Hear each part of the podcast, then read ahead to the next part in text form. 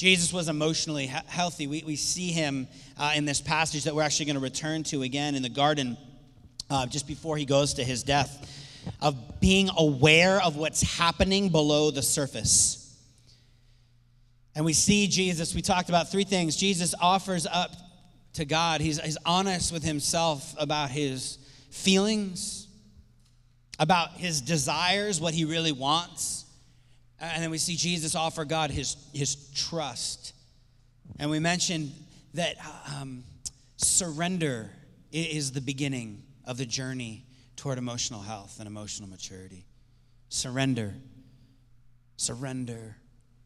Being honest that maybe I have a bit of emotional pain going on, that what is going on below the surface. And, this week, we're going to specifically dive in. There's these seven principles that uh, this pastor in Queens outlines, uh, Pete Scazzero, in this emotionally healthy church. And the first one is, is look beneath the surface. And what does that really mean? How do we do that? How, how do we become more aware, not just of what's going on, but why? I, I know for me, I have a hard enough time just pausing long enough to try to figure out what's going on.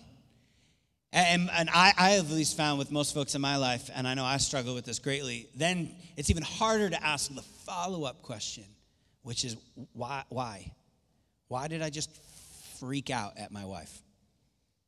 Why did I get just so annoyed at that poor volunteer who just was trying to help?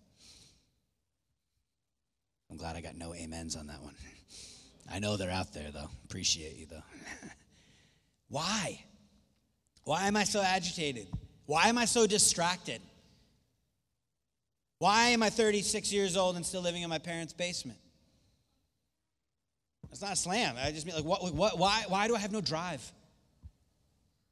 Why do I be, why am I so critical? Why am I so critical?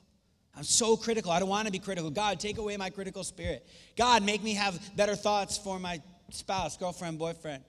Why am I so dishonoring to my parents? Why? I know it's there. Maybe we know it's there, but why? And so we get a, a, glimpse of this. I want you to turn with me, if you have your Bibles or your, uh, your phones, to Luke 4. Luke 4. Luke is one of the accounts in the scriptures that talk about the life of Jesus, what Jesus did, what he didn't do, uh, how he goes about his ministry. And we're going to jump around in Luke 4 a bit. Luke 4.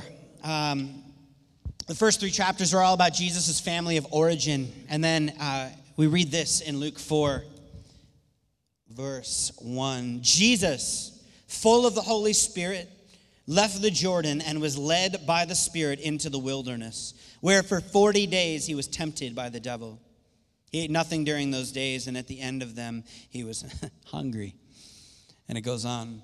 I think it's really interesting that Jesus, full of the Holy Spirit, is an odd line in being led into the wilderness. Now, the wilderness, uh, this phrase in Greek, this word in Greek is um, eremos. Can you say eremos?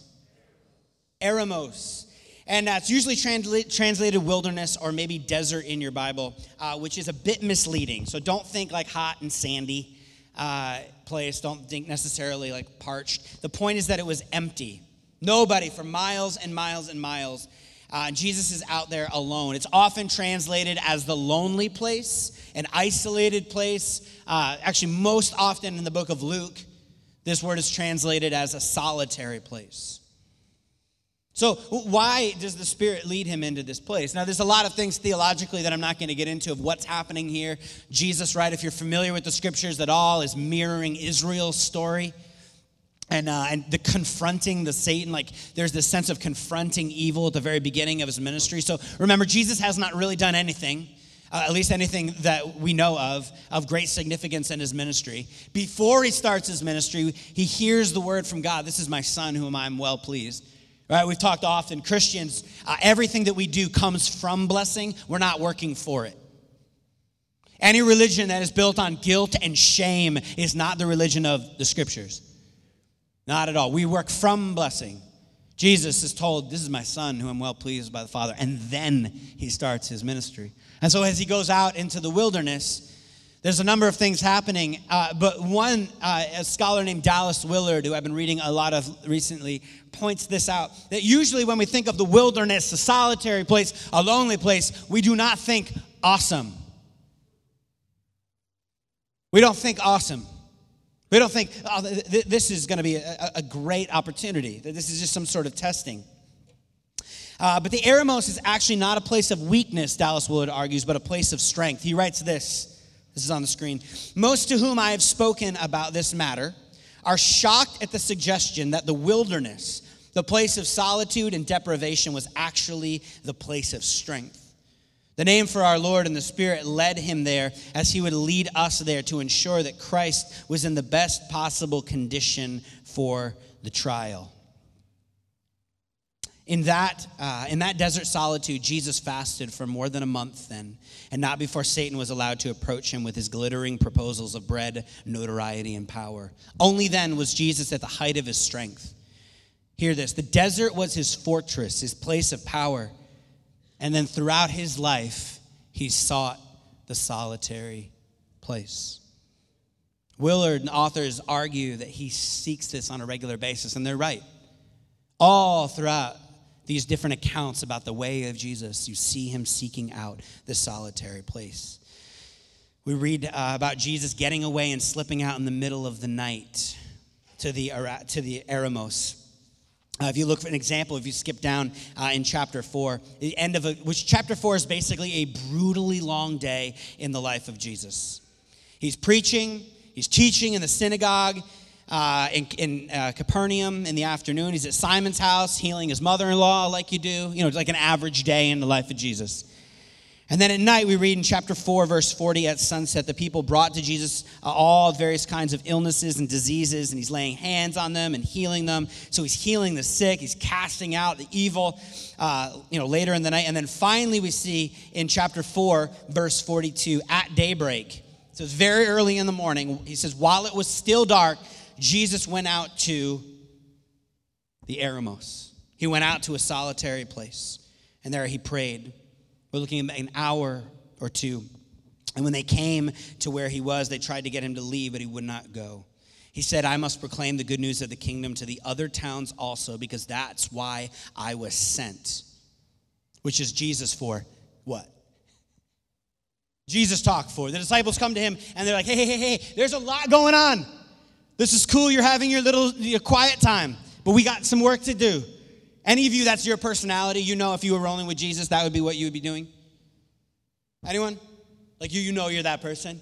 You're the one like, yo, Jesus, we got a we got a schedule. And what does he say in the most Jesus way possible? No. no. No. After a brutally long day of kingdom work, up into the early hours, he gets up early in the morning and he goes out for maybe a short walk to the Eremos, to a solitary place, all alone and in the quiet and the prayer, praying to God. And if you read the story, he comes to the Eremos before things. Before things. So if you're taking notes, first, what we see when Jesus comes out of the solitary place regularly don't, we don't have a time to do a whole survey of the scriptures here, but what, just some drawing some things out. He first he has some clarity of what he's supposed to do. We see this right here in this passage. If we read again I, this quote, I must proclaim the gospel, the good news to the other towns.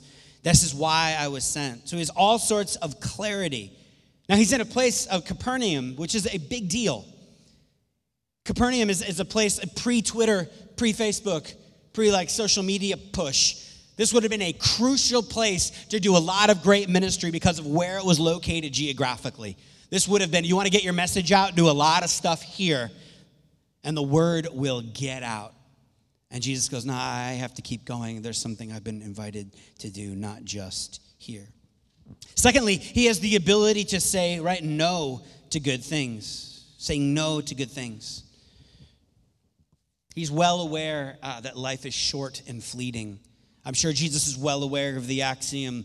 Uh, I don't remember who it was, Chambers, who says, The good is the enemy of the best. I could do a lot of good things, but there's a best thing I'm invited to. Is well aware that life is short and fleeting, and you can only say yes to, to a few things. Life is short, guys. You can only say yes. Maybe this is all you take away from the message.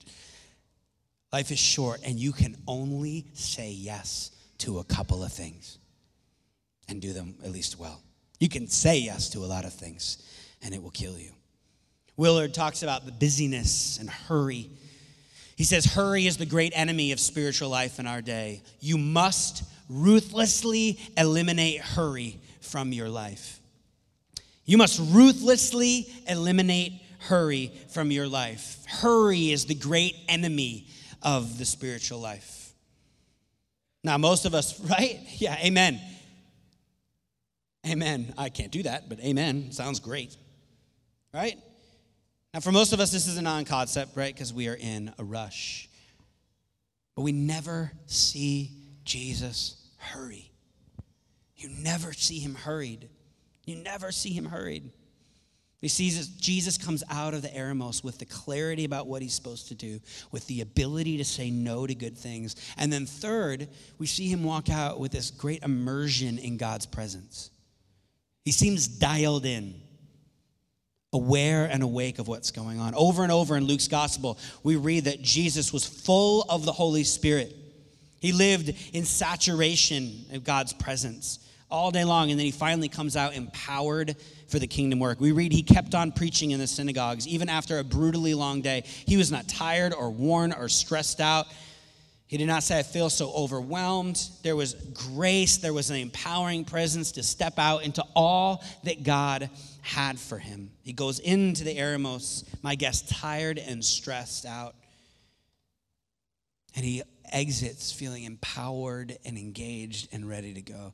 I think because, and what we tried to do last week was demystify, um, or not demystify, but make sure we are accurate to the scriptures when we are told that Jesus is fully human and fully God. If we understand, if we understand that, that incredibly complicated concept to any degree, we so often circle, highlight, underline that Jesus is God and we neglect his humanity. As we, as we read about last week, talking about Jesus, his soul being downtrodden, he's hurt, a Jesus who weeps, a Jesus who gets angry.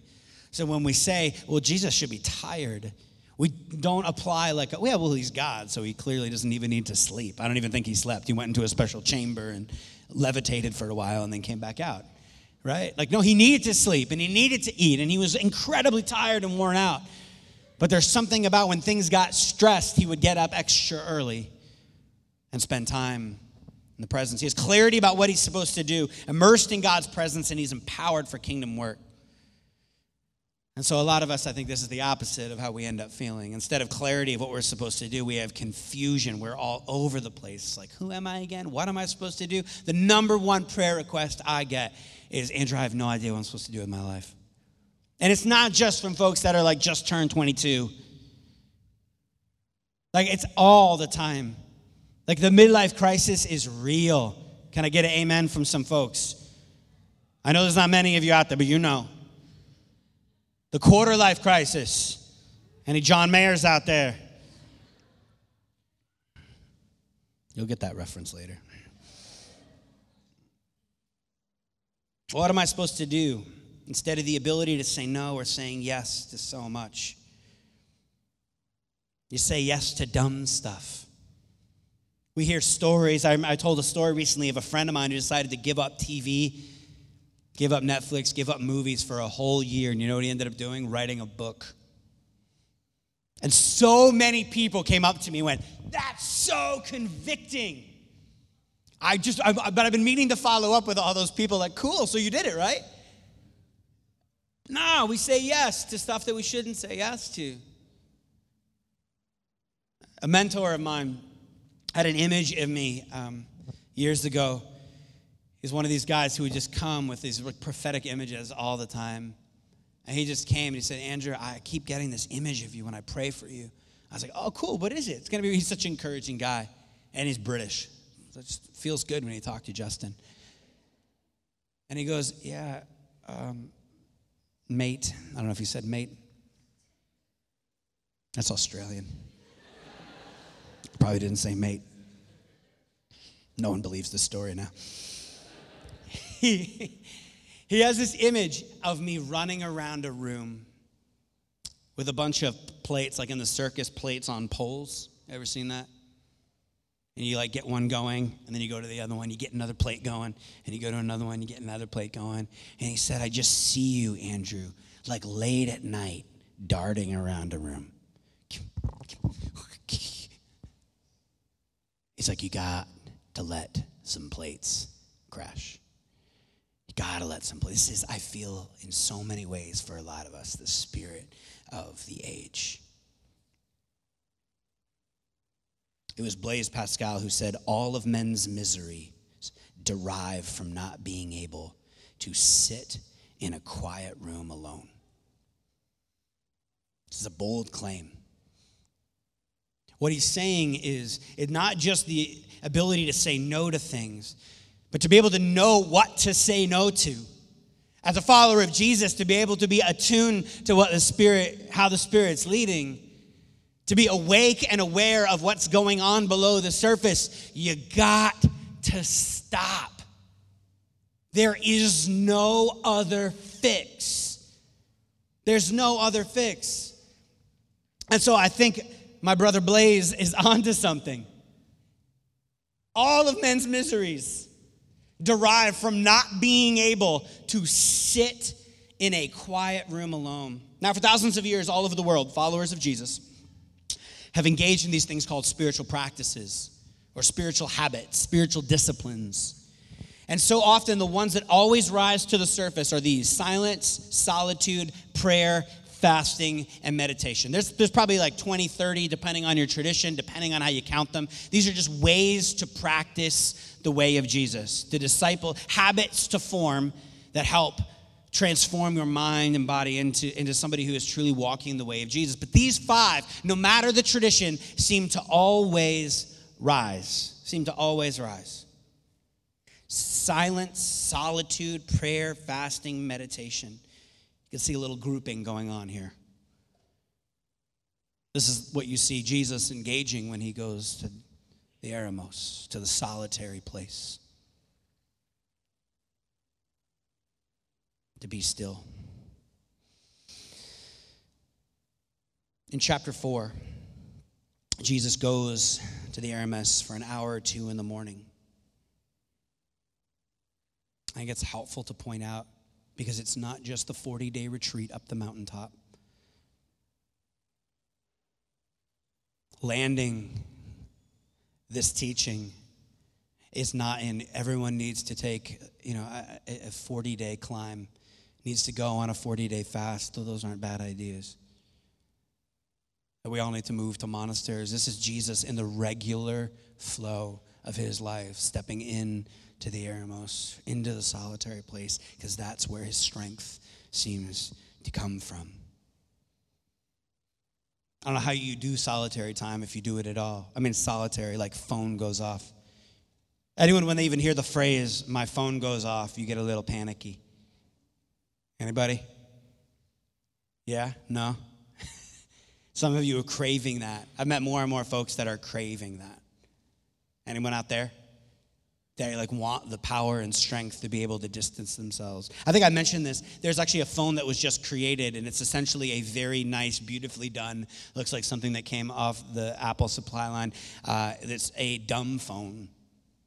It's just a dumb phone. You tether it to your phone, so you can turn your phone off. So anybody who feels like, well, I still want to have my phone on me in case I need to call 911, in case something awful happens, or someone needs to absolutely reach me on the phone, but you can't text on it it's just like a like people, in other words, are creating $250 phones that do one task, which is what phones were originally created to do in the first place. So I just I highlight that as a it's a sign. It's a signpost, right? It, it, it makes us aware of the fact that what people are craving this, but we don't know how to do it. We actually need to build products that are like just good enough and sexy enough to like help us like untether from the other really beautiful device that we have. I need a device for my device. How I do solitary time. So I struggle with this And for a long time, I don't get up early. Anything before 6:30 is of the devil.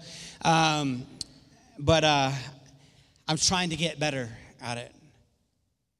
Uh, for me, it's getting up, trying to not schedule early morning meetings anymore, helping my family. Like our schedule is a little, different in the morning now, but making sure I'm up and present and awake as much as I can be, and then helping the, the kids um, gather gather themselves, get up, get dressed. As core, as my wife is finishing up some early morning work that she does, and then making sure that I actually have some gap and boundary to go and to sit, to take 30 minutes every morning and reflect on God, to be still. I don't know if any of you journal. I've finally gotten back into journaling. Yeah, it's it's a beautiful thing to actually take time to go, dear. Uh, for me, it's a prayer. It's like God, this is what I'm feeling. But ever since thinking about this emotionally healthy stuff a few weeks ago, I now have a couple entries that are like, Dear Andrew, which feels really weird. But you get used to it and you're like, hey, I, it doesn't need to be eloquent. I'm just like, here's what I'm feeling. Here's what's going on. Why am I, why? Why this? It's a scary thing for many of us to do, but to actually slow down enough to get time. Every Saturday, every Monday is my Sabbath. So I'm with, I'm with my two young girls, four and one, so it's becoming less and less restful. But at 1 o'clock, 1.30, 2 o'clock, both girls go down for a nap, and so I have at least two hours. And so a discipline that I'm starting, I, ju- I literally just started last week for the first time, is I'm not going to nap no matter how tired I am. I'm not going to nap because I need to spend time reflecting and being open and asking the question what's really going on beneath the surface starting to turn my this is something i was challenged on last week that i'm going to try so i'm right with you in these challenges i'm going to try to turn my phone off at 9 o'clock and just not turn it back on till the morning. Just get it off. 11 hours of freedom before i go back into the jail the prison of my cell phone get creative. Some of you are extroverted. And so you're like that's great for you andrew. Oh, we know that you're an introvert and so you enjoy you know, misty, sad, quiet time with a candle and the spiritual art of the French press, and you like all that stuff. I just want to be around people. I get it. You got to figure that out for yourself and run it through that grid. But we need time in a solitary place. We need regular time with Jesus that is non negotiable, that is part of your rhythm. So now I know what a lot of you are thinking. Uh, I am too busy.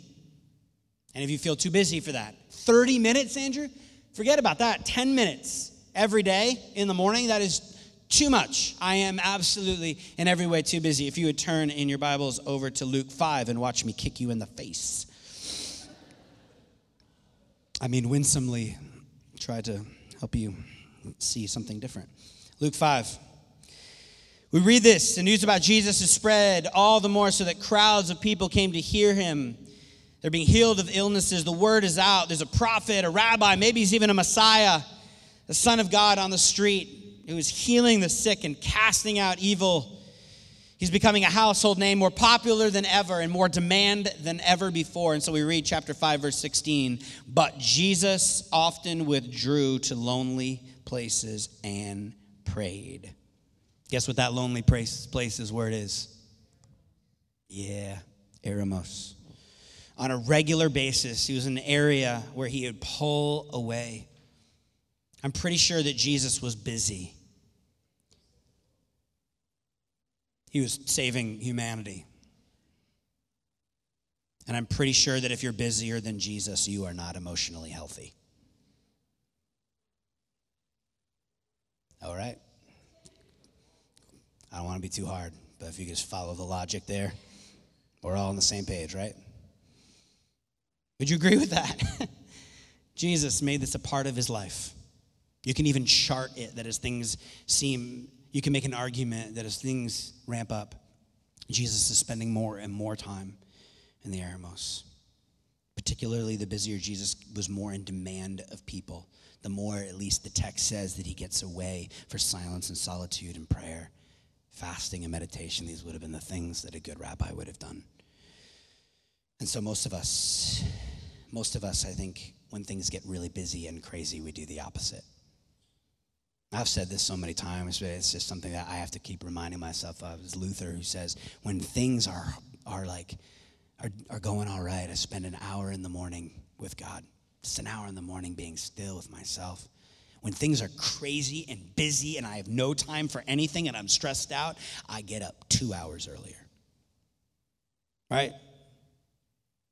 I get up two hours earlier. Luther is mirroring what we see Jesus. My point, really, in all this is no matter how you are wired and whatever your personality is, that some, there's something that God created you for, and there's a way that God is inviting you to thrive, and there are things that God's inviting you to say no to, and there are ways that God's inviting you into a more robust and beautiful and full and aware and awake life, and that the solitary place is central to this. You might not want the eremos. You might not want to go back into your schedule tonight on a Sunday night before you begin a new week and rethink about your schedule. You may not want to do that. But I'm telling you, you crave deep down what comes out of a space like that. I, am making the, the, the arrogant claim that I know what you crave. Because when I look in scripture when I look in the life of my friends who've been practicing the way of Jesus for a long time, I look at church history, when I look at the great and the saints before us, I go, oh, yeah. What came out of the Eremos, what came out of the solitary place was powerful. That deep down, you actually crave what comes out of that space of knowing what's going on below the surface. You crave, click, you crave, you crave clarity of what you're supposed to do. You crave clarity of being able to know what you are supposed to say no to. And you crave the, the capacity, the ability to be immersed in God's presence and to be empowered to do the things that you are invited to do, that you were created to do. Doesn't that sound good? Right? So, it'd be really easy to end here. Have a quiet time. Peace be with you. But to end where we started, it's not just taking the time to be still. As Pete Scazzero, again, in his book, talks about, there are people who um, spend a lot of time in Bible study, spend a lot of time, they've got an app and a rhythm that they do every morning. They take time to receive content and to be still, but they never actually ask the question, How am I feeling? And then, even deeper, why am I feeling what I'm feeling? And so he uses the iceberg metaphor. An iceberg, there's far more below the surface of an iceberg than there is on the top. Asking the question, not just what's happening. You can throw out my little anger iceberg there, Pat. There's what's going on for me when I'm thinking through Dear Andrew, why are you so angry lately? There's this low grade hum of just frustration and anger. Anyone else have that from time to time? Cool, I'm alone. Why do I find myself screaming? No, no, no, no. No, honey, I'm not screaming. My voice, my volume's just, I'm Irish, so I raise my voice a little more. It's not screaming. That's me. That's my line. Anyway, you got a good one? I'd love to borrow that because I scream and I pretend it's not screaming. Why am I so more emotionally volatile? Why am I the outbursts? Why do I why am I slamming doors? Like what's going on? Like I've noticed over the last so I'm, as I'm like kind of evaluating what's going on. It's the second question that I've realized is interesting to me. And we see actually Jesus do this. We're going to see this in a moment. Actually, what's happening is I'm frustrated about some things. I'm really hurt by something that someone else did. Here are some other examples as I kind of surveyed a few friends of mine. I'm feeling embarrassed about something that happened. I'm feeling incredibly worried and confused, and I don't have control. And so my personality comes out as I try to control the few things that I can, and it comes out in the way of anger. Once again, Jesus is our template for this in Matthew 26, verse 36. This is what we read uh, again last week. Then Jesus went with his disciples to a place called Gethsemane, which was by the Mount of Olives. So Jesus was in the city of Jerusalem, where, every, where like everything's going on. He's on a regular basis. He's in this space, and he would slip out of the city, out of the urban noise, uh, short walk away to the garden. This is like a basically a park that's right outside the city. He would sit there and he would pray. So he's a stone's throw away from his disciples. Um, and it says he took Peter and the two sons of Zebedee along with him, and he says he, quote, began to be sorrowful and troubled. Most of us think when you get some time with God, you're just going to be like really encouraged. Get some quiet time to figure out what's going on below the surface. Jesus goes away and does his like quiet time. he goes to the Eremos, and what happens? I am troubled and sorrowful. Jesus actually, like, he's gone away, and, and when he takes a deep breath, he realizes, My soul is overwhelmed with sorrow. He says, to the point of death. He falls on his face to the ground and prays, My Father, if it is possible, will you take this cup from me, not as I will, but as your will be done? Notice two things about Jesus right here. First, he's aware of his emotions. He's aware of his emotions. He's able to look in and go, huh, my soul. Like, if you just imagine, like, you pull your soul out of yourself for a minute. Like, it is overwhelmed and troubled. This makes sense. I'm about to be killed on a cross. My soul is overwhelmed and troubled. Jesus is aware of what he's feeling. And so, for Jesus, secondly, he knows why he feels what he's feeling. He says, This cup, would, would this cup please be taken from me? Which is a metaphor of God, I don't want to do this. God, will you find another way for me? He's dreading his death. But he knows why he's, he's, he's upset and he's torn up. There's anxiety and dread, and it's because, again, hours from now, he's going to be, or days, he's going to be executed and tortured and rejected and abandoned. He knows why he's upset. He knows why. My soul is troubled. Hey, God, would you take this from me? I, this is what's going on. There are times of getting alone. There are times when we get alone, or even in that space, we, uh, we try to make that simply a space to receive encouraging words. And it can actually be a space, like we were talking about last Sunday, where we just distract ourselves or all the more. And because it feels like it's holy, godly, spiritual content, that it's healthy. For Jesus, the Eremos wasn't just a time to read scriptures, the Eremos wasn't just a time to ponder the Word of God or download He Reads Truth. But it was time to look beneath the surface and get in touch with what he was feeling and what he was doing and to ask the why question. And then, and this is where we're going to park it today, bring it before the Father. He brings it to his Father. He says, Papa, Abba, Father. He brings all that he is feeling to God. And so when we do this, when we ask the question, or how do I look below the surface? All this means is that you learn to think about what you're feeling and what you're doing. I'm really stressed out today. I'm really stressed out. I'm really down this week. I'm on edge with my roommate. I'm on edge with my fiance.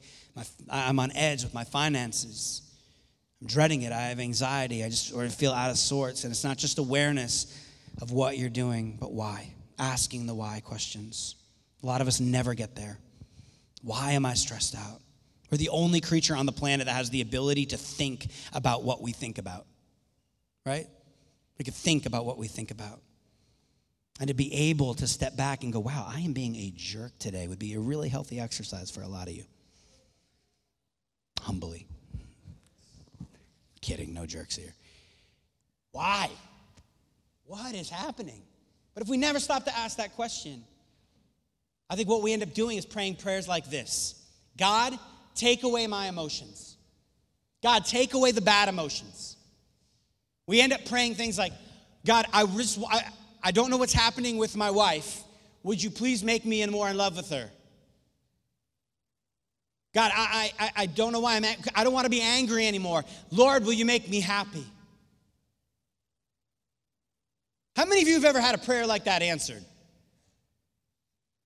I'm saying it's a bad prayer. I've never had a prayer like that answered. Ever. And I don't think it's that God's just sort of like, I, I don't know, not listening to those types of prayers. C.S. Lewis says, pain is like a megaphone to rouse a deaf world. That God actually wants us, and He doesn't want to like take away the thing, to take away the negative emotion, to take away the brokenness. He's actually going, you need to pay attention to that. The worst thing I could do would be to take that feeling away. You need to find out why it's there. And trust me, He will meet you in that place. I can testify to how faithful God has been to meet me there when I actually stop long enough to go, I feel that way. Why do I feel? Oh, there you are, Jesus. It's just like Jesus, be come here. Come to me. It's really hard for me to help the transformation of your mind, to help you become the loving, compassionate person I created you to be when you are not identifying the fact, the places where you are far from that pain, a megaphone to rouse our deafness to what's really going on. To what's really going on. And so we then see God pray. We see Christ pray. We see Jesus come to the Father. It can be terrifying to get away to the Eremos. But right in the thick of everything that's going on, we read in Matthew 26, in the thick of the, his emotional pain, he calls Abba Father. There's trauma and there's dread and anxiety and fear. And he goes to his father. It's like he realizes what's going on and he owns what's happening below the surface. My, my daughter is uh, a bit of a rule follower which is great, I guess. But when she does something bad, we realize it was so hard to get her to say sorry. Not because she wasn't sorry, but because she'd be filled with so much shame and guilt and really wouldn't know what to do or why she was acting the way she was acting. And granted, she's, you know, four years old, but she would just lose it. Full of, I don't know, shame, guilt, distress. And we would sit there, we love you no matter what, we love you no matter what but you need to say you're sorry. Crying, crying, crying. At first, I thought it was just like, you know, some clever mechanism to get out of saying sorry. Should not have thought that. Just so much sadness and sensitivity. I was just recalling this morning of like this one time where she was able to own the thing that had happened. And she just came to me Daddy, I know you said to not do this, and I and I did it. Oh gosh. And then as soon as she could get that last word, and I did it. She couldn't even get to I'm sorry, and she just buried her wet crying face in my chest. And it seems like as appropriate a picture as any. What happens when we begin to look below the surface? Ask why and to trust that our Father is there. Jesus, Son of God, filled with absolute exhaustion and hurt and pain, sees, ah, This is how I'm feeling. My soul is deeply troubled. He says, God, will you take this cup from me? I don't want this. I know why I'm feeling this way. And he says, Father, but I trust you. But I trust you. Jesus gives us a bit of a map of what it means to look below the surface, what it means to be honest and acknowledge what's happening in our hearts. So, whatever you're feeling, whatever you're feeling, the odds are that whatever is below the surface for you is a little bit, you know, more serious than my daughter colored on the walls or whatever. But it's down there and it's not really that different. What's hiding under the surface that you're scared to bring to God, that you're scared to bring to your home group, that you're scared to bring to your spouse? Maybe you're just scared. For a lot of us, the first step is to even admit to ourselves. And so, whatever is under the surface, whatever is causing emotional pain, emotional immaturity, whatever it is, first and foremost, this, hear this, first and foremost, acknowledging that and bringing it before God. This is an opportunity for intimacy with God and for you to shove your face into the Father's chest. It's a healing thing. It doesn't need to be a big epic thing. For some of you who are only holding a wallet size full of emotional pain. It's only a little bit. Freedom, the empowerment, the clarity that comes from going to the Eremos, from building that in as something that you value as a follower of Jesus, and allowing that to be a space that causes intimacy to happen with God. So, to end, we are not in a solitary place. You are with 200 of your closest friends. You're not alone. But I want to create just a minute two just to listen, to be still. This band will be getting into place. I want to encourage you just to close your eyes. We're going to wrap up our time together in a moment. And so just to be still. To come before God and go, God, okay, what God, what's below the surface here? For some of you, it's the prayer that we ended last week with. Search me and know my heart. Guide me. Know my anxious thoughts. Reveal the sin in me and lead me in the way everlasting. Search me. I can't search myself sometimes. Let's take a moment to be still. I want to invite the communion servers up. We're going to take a few minutes to be still. Come back up. We'll come and take communion and then just sing this song together that we've been ending our time with. Here's my heart, Lord. Speak what is true. Maybe that's your prayer right now. Is here's my heart, Lord. Speak what's true. I don't want to just feel good. I want what's true. So let's be still.